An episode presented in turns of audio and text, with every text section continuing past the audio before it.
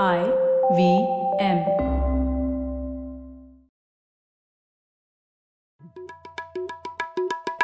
भाई हम हिंदुस्तानियों को बतियाना बड़ा पसंद है। बंगाली में अड्डा उड़िया में खोटी कन्नड़ा में हरटे और हिंदी में पुलियाबाजी। इस कला के लिए हमारी हर भाषा में एक शब्द है। तो प्रणय और मैं तो अक्सर मिलकर पुलियाबाजी करते ही रहते हैं। हमने सोचा कि आपको भी इसमें शामिल कर लिया जाए।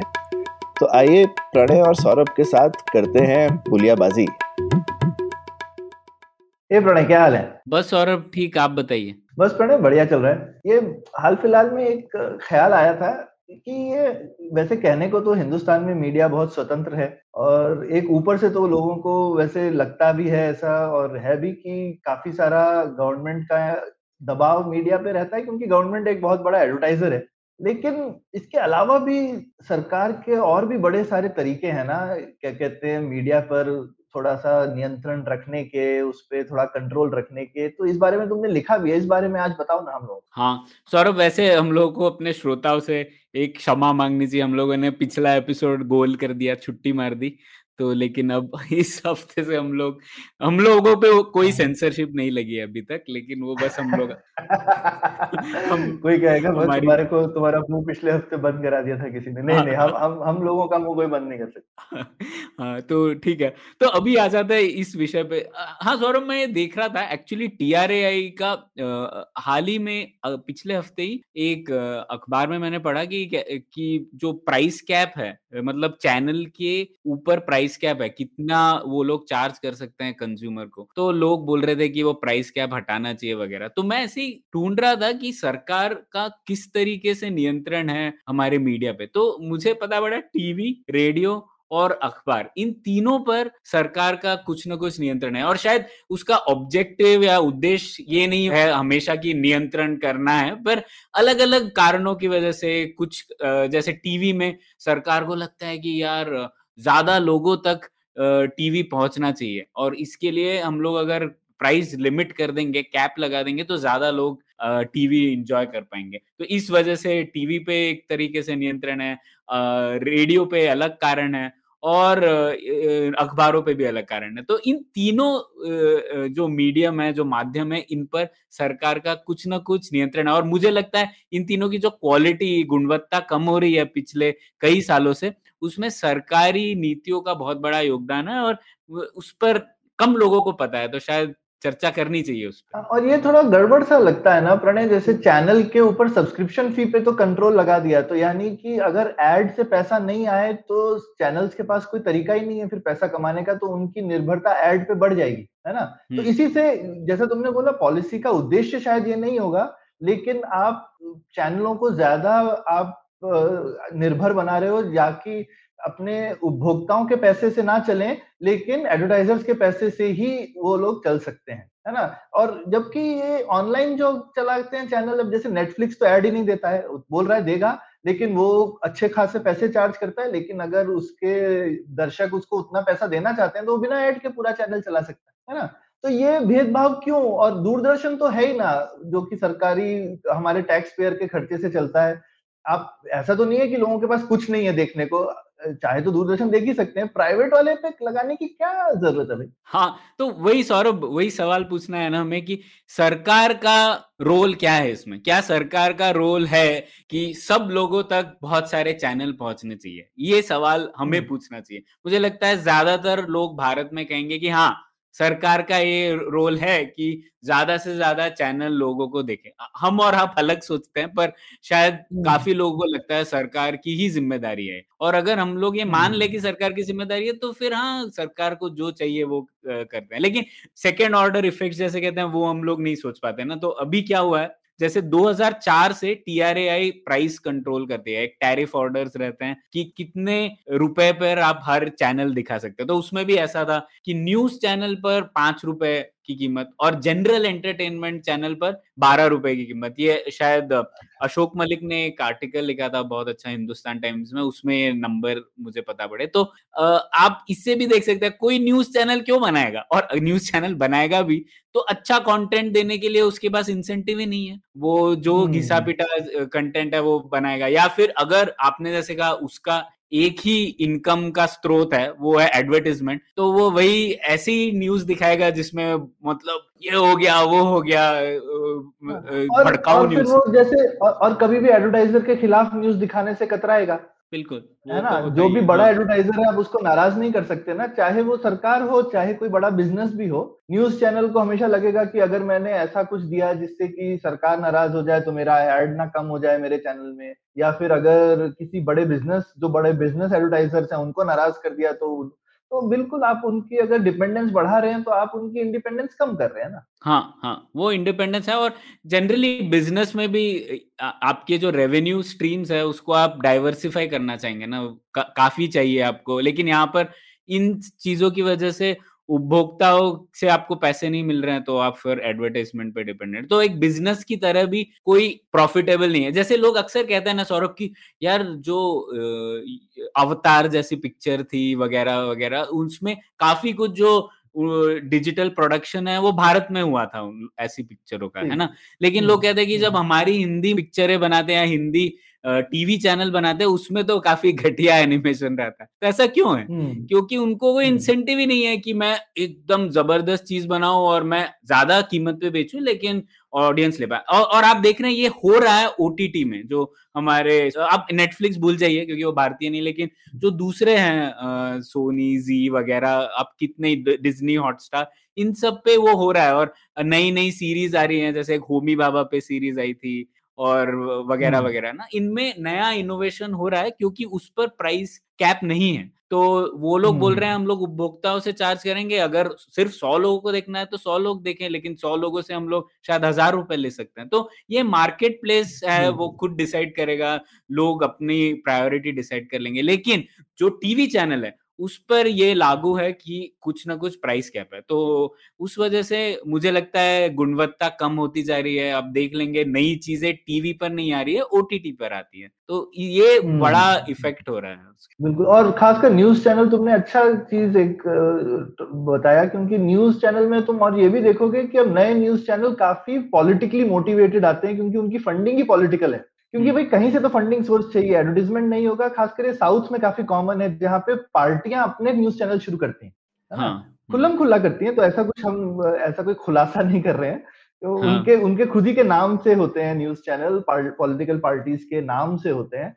तो पॉलिटिकल पार्टीज़ क्योंकि उनको न्यूज़ में इन्वॉल्व होना है तो बाकी लोग तो कम्पीट कर नहीं सकते इंडिपेंडेंट न्यूज़ वाले तो भाई आप हम्म। फिर किसी और वजह से आप घुस करके बाकी लोगों को आउट कम्पीट कर सकते हैं ना। तो ये हाँ, जो है जैसा तुमने बोला ये सेकंड ऑर्डर इफेक्ट्स हैं इन चीज़ों के कंट्रोल करने के जिससे कि जो जेन्युइन इंडिपेंडेंट न्यूज़ चैनल चलाना चाहते हैं वो लोग इस रेस में पीछे रह जाएँगे बिल्कुल हाँ। और सौरभ इसमें भी बहुत अलग अलग चीज़ के इंट्रिकसीज है। जैसे अभी इंडिविजुअल चैनल जो है उसके ऊपर प्राइस कैप नहीं है अभी। लेकिन हम्म, अगर आप हम्म। उस चैनल को एक बुके का पार्ट बनाते हैं तो उसके ऊपर प्राइस हम्म। कैप है। तो कैसे होता है पहले क्या हुआ प्राइस कैप थे सब चैनल्स पे। तो फिर लोगों की लोगों ने बहुत चिल्लाया कि यार ये क्या हो रहा है? तो फिर उन्होंने 2017 में बोला ठीक है प्राइस कैप हम लोग नहीं रखेंगे इंडिविजुअल चैनल पे लेकिन आप अगर उस चैनल को दूसरे चैनल के साथ एक बंडल करना चाहते हैं तो प्राइस कैप पूरे चैनल पे लागू होगा। तो उससे क्या हुआ सौरभ? कि स्पोर्ट्स चैनल सब देखते हैं है ना? तो सब लोगों ने क्या किया? स्पोर्ट्स चैनल्स को बहुत ज़्यादा कीमत पे बेचने लगे।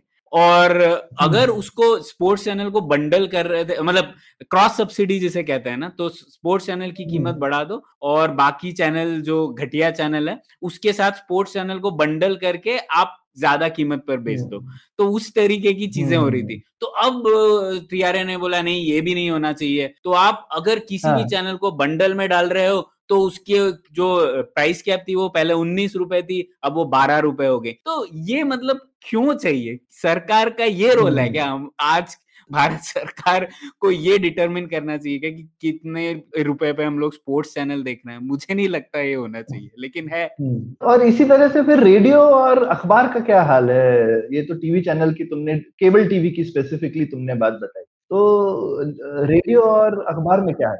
हाँ तो ये केबल टीवी और डीटीएच की बात हो गई लेकिन अब रेडियो में रेडियो में अलग माजरा है। तो रेडियो में इस तरीके के प्राइस कैप नहीं है लेकिन उसमें तो अलग ही लेवल की प्रॉब्लम है। रेडियो में प्री सेंसरशिप है सौरभ। ना तो टीवी पे प्री सेंसरशिप है ना तो अखबार पे प्री सेंसरशिप है लेकिन रेडियो एफएम चैनल पे सरासर प्री सेंसरशिप है। मतलब कि अगर आप एक एफएम चैनल है तो आप न्यूज़ और करंट अफेयर्स बाय लॉ आप नहीं ब्रॉडकास्ट कर सकते ये लॉ ये सरकार का ऑर्डर वगैरह है और इसके ऊपर 2017 में सुप्रीम कोर्ट में केस भी चला था सुप्रीम कोर्ट ने यही सवाल पूछा कि यार ये क्या चल रहा है? ये, तुम सोचो कुछ और तरीका सोचो। तो सरकार ने खुद मतलब उनकी जो लॉयर है उन्होंने स्टेटमेंट दिया है उन्होंने बोला कि नहीं ऐसा अगर हम लोग करेंगे तो एंटी नेशनल एलिमेंट्स जो है, वो फ़ायदा उठा सकते हैं। देखो, कश्मीर या नॉर्थ ईस्ट में कुछ ऐसा ब्रॉडकास्ट हो सकता है, जिससे भारत की अखंडता को चुनौती मिल जाएगी। या फिर यू नो ये जो एफएम चैनल है, ये छोटे छोटे एनजीओ या छोटे ऑर्गेनाइजेशन चलाते हैं, जिस पर हमें नियंत्रण करना बहुत मुश्किल है। तो इस वजह से सरकार ने खुद सुप्रीम कोर्ट में कहा है कि हम लोग ये ऑर्डर को वापस नहीं लेंगे और आज तक वो बैन चल रहा है हम्म, अब उन सरकार ने अभी तक सीखा नहीं कि व्हाट्सएप नाम की चीज़ आ गई है दुनिया में वही मुझे लगता है ये मतलब किस तरीके की बात कर रहे हैं हम लोग बोल रहे हैं रेडियो पे ये हाँ। नहीं होगा लेकिन यूट्यूब हाँ। चैनल लोग खुलेआम चलाते हैं कुछ भी डाल सकते हैं व्हाट्सएप पे कुछ भी हाँ। तो मतलब मैं तो ये कहूँगा कि क्वालिटी और खत्म हाँ ये जितना मुझे मालूम है प्रणय ये अंग्रेज़ों के जमाने का लॉ है। उस टाइम पे तो रेडियो होते ही नहीं थे। तो क्रांतिकारी हम्म। लोगों को रेडियो चैनल चलाना रोकने के लिए उन्होंने ये लॉ बनाया था ठीक है? इसके लिए तुमको याद होगा प्राइवेट वाले भी अलाउड नहीं थे तो तुमको याद होगा ना नेताजी जो है सिंगापुर से चलाते थे ना आज़ाद हिंद रेडियो हम्म, हम्म, क्योंकि हिंदुस्तान से अलाउड नहीं था प्राइवेट रेडियो चलाना। और फिर बाद में भी तुमको याद होगा रेडियो सिलोन बहुत पॉपुलर था इसी वजह से। क्योंकि हिंदुस्तान में प्राइवेट रेडियो ही अलाउड नहीं थे।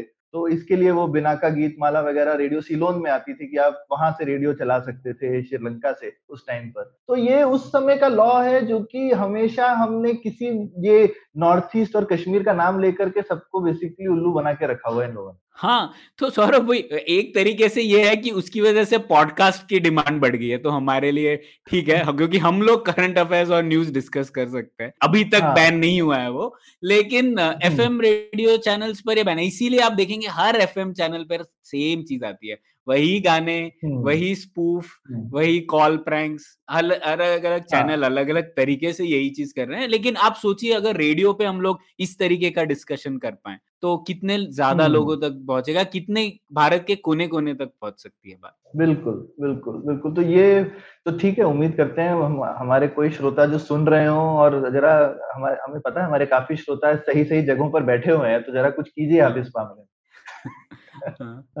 और अखबार का क्या मामला है प्रणय? अखबार किस अखबार पे किस तरीके का नियंत्रण है? हाँ तो अखबार पे अलग अलग तरीके के नियंत्रण है और इस पर मेरा भी सवाल है मैं मैं भी पूरी तरीके से समझ नहीं पाया हूँ तो इसके ऊपर चर्चा कर लेते हैं। एक तो अखबार पे ऐसा कोई प्राइस कैप नहीं है सबसे पहले।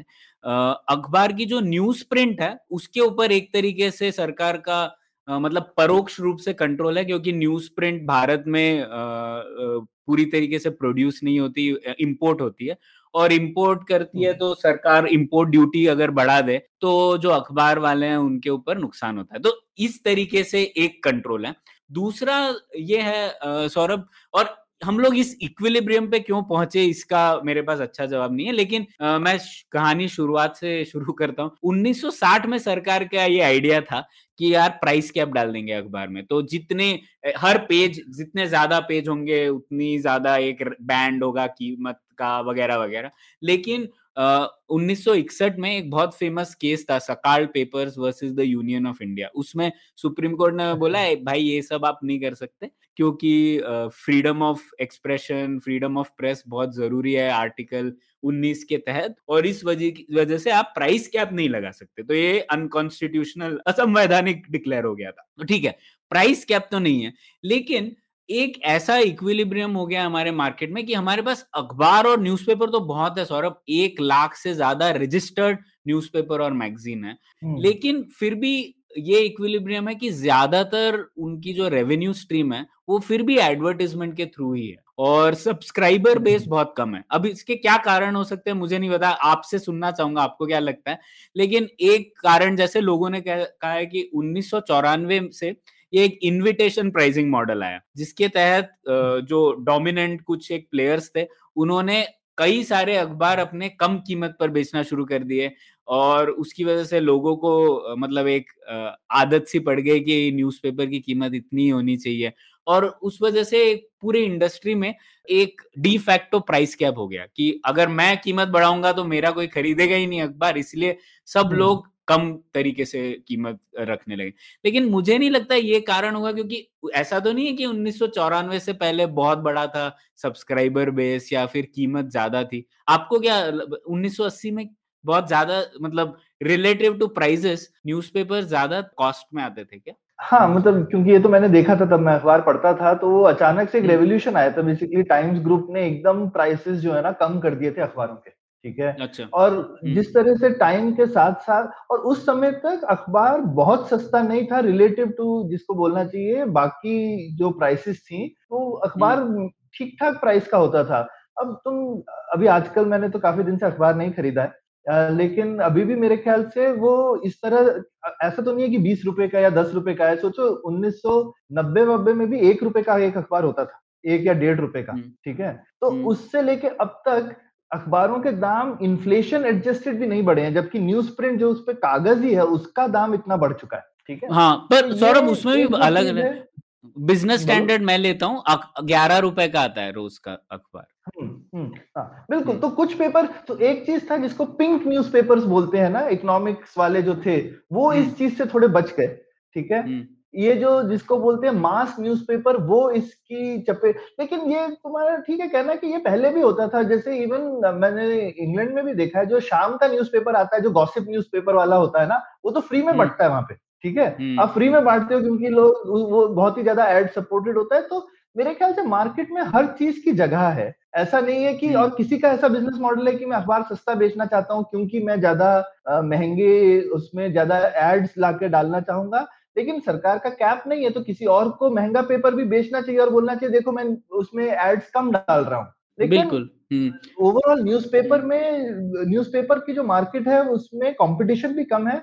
और दूसरा एक डिजिटल होने की वजह से न्यूज़पेपर एनीवे डूब रहे हैं और पूरी दुनिया में डूब रहे हैं ना सिर्फ़ हिंदुस्तान में थोड़ी डूब रहे हैं तो हाँ. ये एक और चीज़ है कि न्यूज़पेपर्स का डूबना एक अलग शक्ति की वजह से है उसमें शायद हम सरकार को दोष नहीं दे सकते और सरकार हम्म। और एक और चीज़ थी अब देखोगे तुम यहाँ पे मीडिया इसमें भी हिस्ट्री का कितना बड़ा योगदान होता है क्योंकि आज़ादी से पहले न्यूज़पेपर्स पे रोक नहीं थी और बहुत हम्म। सारे स्वतंत्रता सेनानी और ये लोग जो भी फ्रीडम फाइटर्स थे वो लोग न्यूज़पेपर चलाते थे तो न्यूज़पेपर्स पे एक जो है जैसे सोसाइटी को लगता था कि यार न्यूज़पेपर पे हम कुछ नहीं कर सकते लेकिन रेडियो पे कर लेते हम्म। थे है ना? क्योंकि हम्म, अंग्रेज़ों ने लगा रखा था तो उसको कंटिन्यू करके रखा तो कुछ चीज़ों का इनका तुक नहीं है वो क्योंकि पहले थी इसलिए बाद में चली आ रही है। तो न्यूज़पेपर पे तो मुझे लगता है कि जस्ट थोड़ा सा मार्केट फेलियर है यहाँ तो बोलेंगे कि सरकारी फेलियर नहीं है ये बाज़ार का फेलियर है कि नए ऑप्शन नहीं आ पाए और दूसरा एक न्यूज़पेपर जनरली डूब रहे हैं अब उसको फेलियर बोलेंगे या क्या? ठीक है डिजिटल जो है वो ज़्यादा अच्छा कर रहा है। आई मीन अब हाँ। उसके लिए क्या बोला जाए? जैसे है वैसा है? हाँ यही थोड़ा पेचीदा मामला है ये सौरभ क्योंकि ऐसा नहीं है कंपटीशन नहीं है। एक लाख से ज़्यादा अखबार और न्यूज़पेपर है है ना? तो आ, ऐसा पॉसिबल हाँ। है कि कुछ लोग अपना आ, की नीच बढ़ा सकते हैं। और ये भी है कि लोगों को लगता होगा अखबार प्रॉब्लमेटिक है तो लोग मैगजीन्स बना देते होंगे। मैगजीन्स पे तो और भी कम कंट्रोल्स हैं। न्यूज़ प्रिंट वगैरह भी नहीं चाहिए आपको उसके लिए है ना? तो मुझे हम्म, लगता है हम्म। कि मैगजीन्स वगैरह में शायद कीमत बढ़ी है होगी और लोग वो एक नीच सेगमेंट बना होगा। और ये भी है ना हमारे पास इतनी लैंग्वेजेस हैं कोई भी एक्सपेरिमेंट कर सकता था कि प्राइस बढ़ा के मैं अपना सब्सक्राइबर बेस बढ़ाऊ। पर लेकिन हुआ भी होगा तो मुझे पता नहीं। आ, हमारे श्रोता जानते हो तो प्लीज़ बताइए हमें कि ऐसा क्यों है। खैर लेकिन जो भी हुआ उसकी वजह से एक जो इक्विलिब्रियम ये हुआ है कि इस मामले में भी एडवर्टाइजमेंट पे बहुत निर्भर है हमारे सब अखबार। और उस उस, जब ये हो गया तो फिर सरकार के पास एक हथकंडा मिल गया। तो अब सरकार, कई सब सरकारें, सिर्फ़ केंद्र सरकार नहीं, केंद्र सरकार, कई राज्य सरकार ये करती है कि हम लोग इतने सारी एड्स देते हैं और हमारे बेसिस पर ही आपके अखबार चल रहा है। तो अगर कोई अखबार सरकार के खिलाफ अपना पक्ष रखता है तो बस वो बोलते हैं, हम लोग ऐड नहीं देंगे आपको। तो बस सब अखबार डर जाते हैं। फिर तो इस वजह से। ये जो करंट इक्विलिब्रियम है सरकारों के लिए बहुत अच्छा जबकि वैसे एड देने की नीति रहती है वो कहने के वो वैसे वो सरकार इस तरह से पक्षपात नहीं कर सकती तुमको पता है राइट तो वो होता है कि भाई आपका अगर इतना सब्सक्राइबर बेस है तो आपको इतना ऐड मिलेगा वर्सेस पर अब वो कितना कहने को है कितना असली में होता है ये नहीं मालूम पर हम्म। हमेशा एक डर तो रहता ही है पब्लिशर्स को भी और मीडिया चैनल्स तो बढ़िया ये बढ़िया डिस्कशन था प्रणय मतलब मेरे को तो ये मालूम ही नहीं था खासकर केबल टीवी वगैरह के बारे में। और हमारे श्रोताओं को अगर और कुछ मालूम है इस बारे में और किस तरह से अ, सरकार नियंत्रण करती है इनडायरेक्ट वे में मीडिया के ऊपर अलग अलग रेडियो हो चाहे प्रिंट मीडिया हो तो ज़रूर हमको बताइए। और कमेंट भेजिए हमको लिखिए email Puliyabaazi at Gmail dot com पे और ट्विटर पे तो आप लोग हमको फॉलो करते हैं। धन्यवाद। धन्यवाद। उम्मीद है आपको भी मज़ा आया। यह पॉडकास्ट संभव हो पाया है तक्षशिला इंस्टीट्यूशन के सपोर्ट के कारण। तक्षशिला पब्लिक पॉलिसी में शिक्षा और अनुसंधान के लिए स्थापित एक स्वतंत्र संस्था है। आप दुनिया के किसी भी कोने में हो, आपकी उम्र कुछ भी हो, अगर आप पब्लिक पॉलिसी विदेश नीति या टेक्नोलॉजी गवर्नेंस में रुचि रखते हैं तो तक्षशिला की website Takshashila dot org dot in पर उनके कोर्सेज को ज़रूर चेक कीजिए। और अगर आप पुलियाबाजी में शामिल होना चाहते हैं तो हमसे कनेक्ट कीजिए Puliyabaazi at Gmail dot com पर या फिर एट पुलियाबाजी ट्विटर पर। शुक्रिया।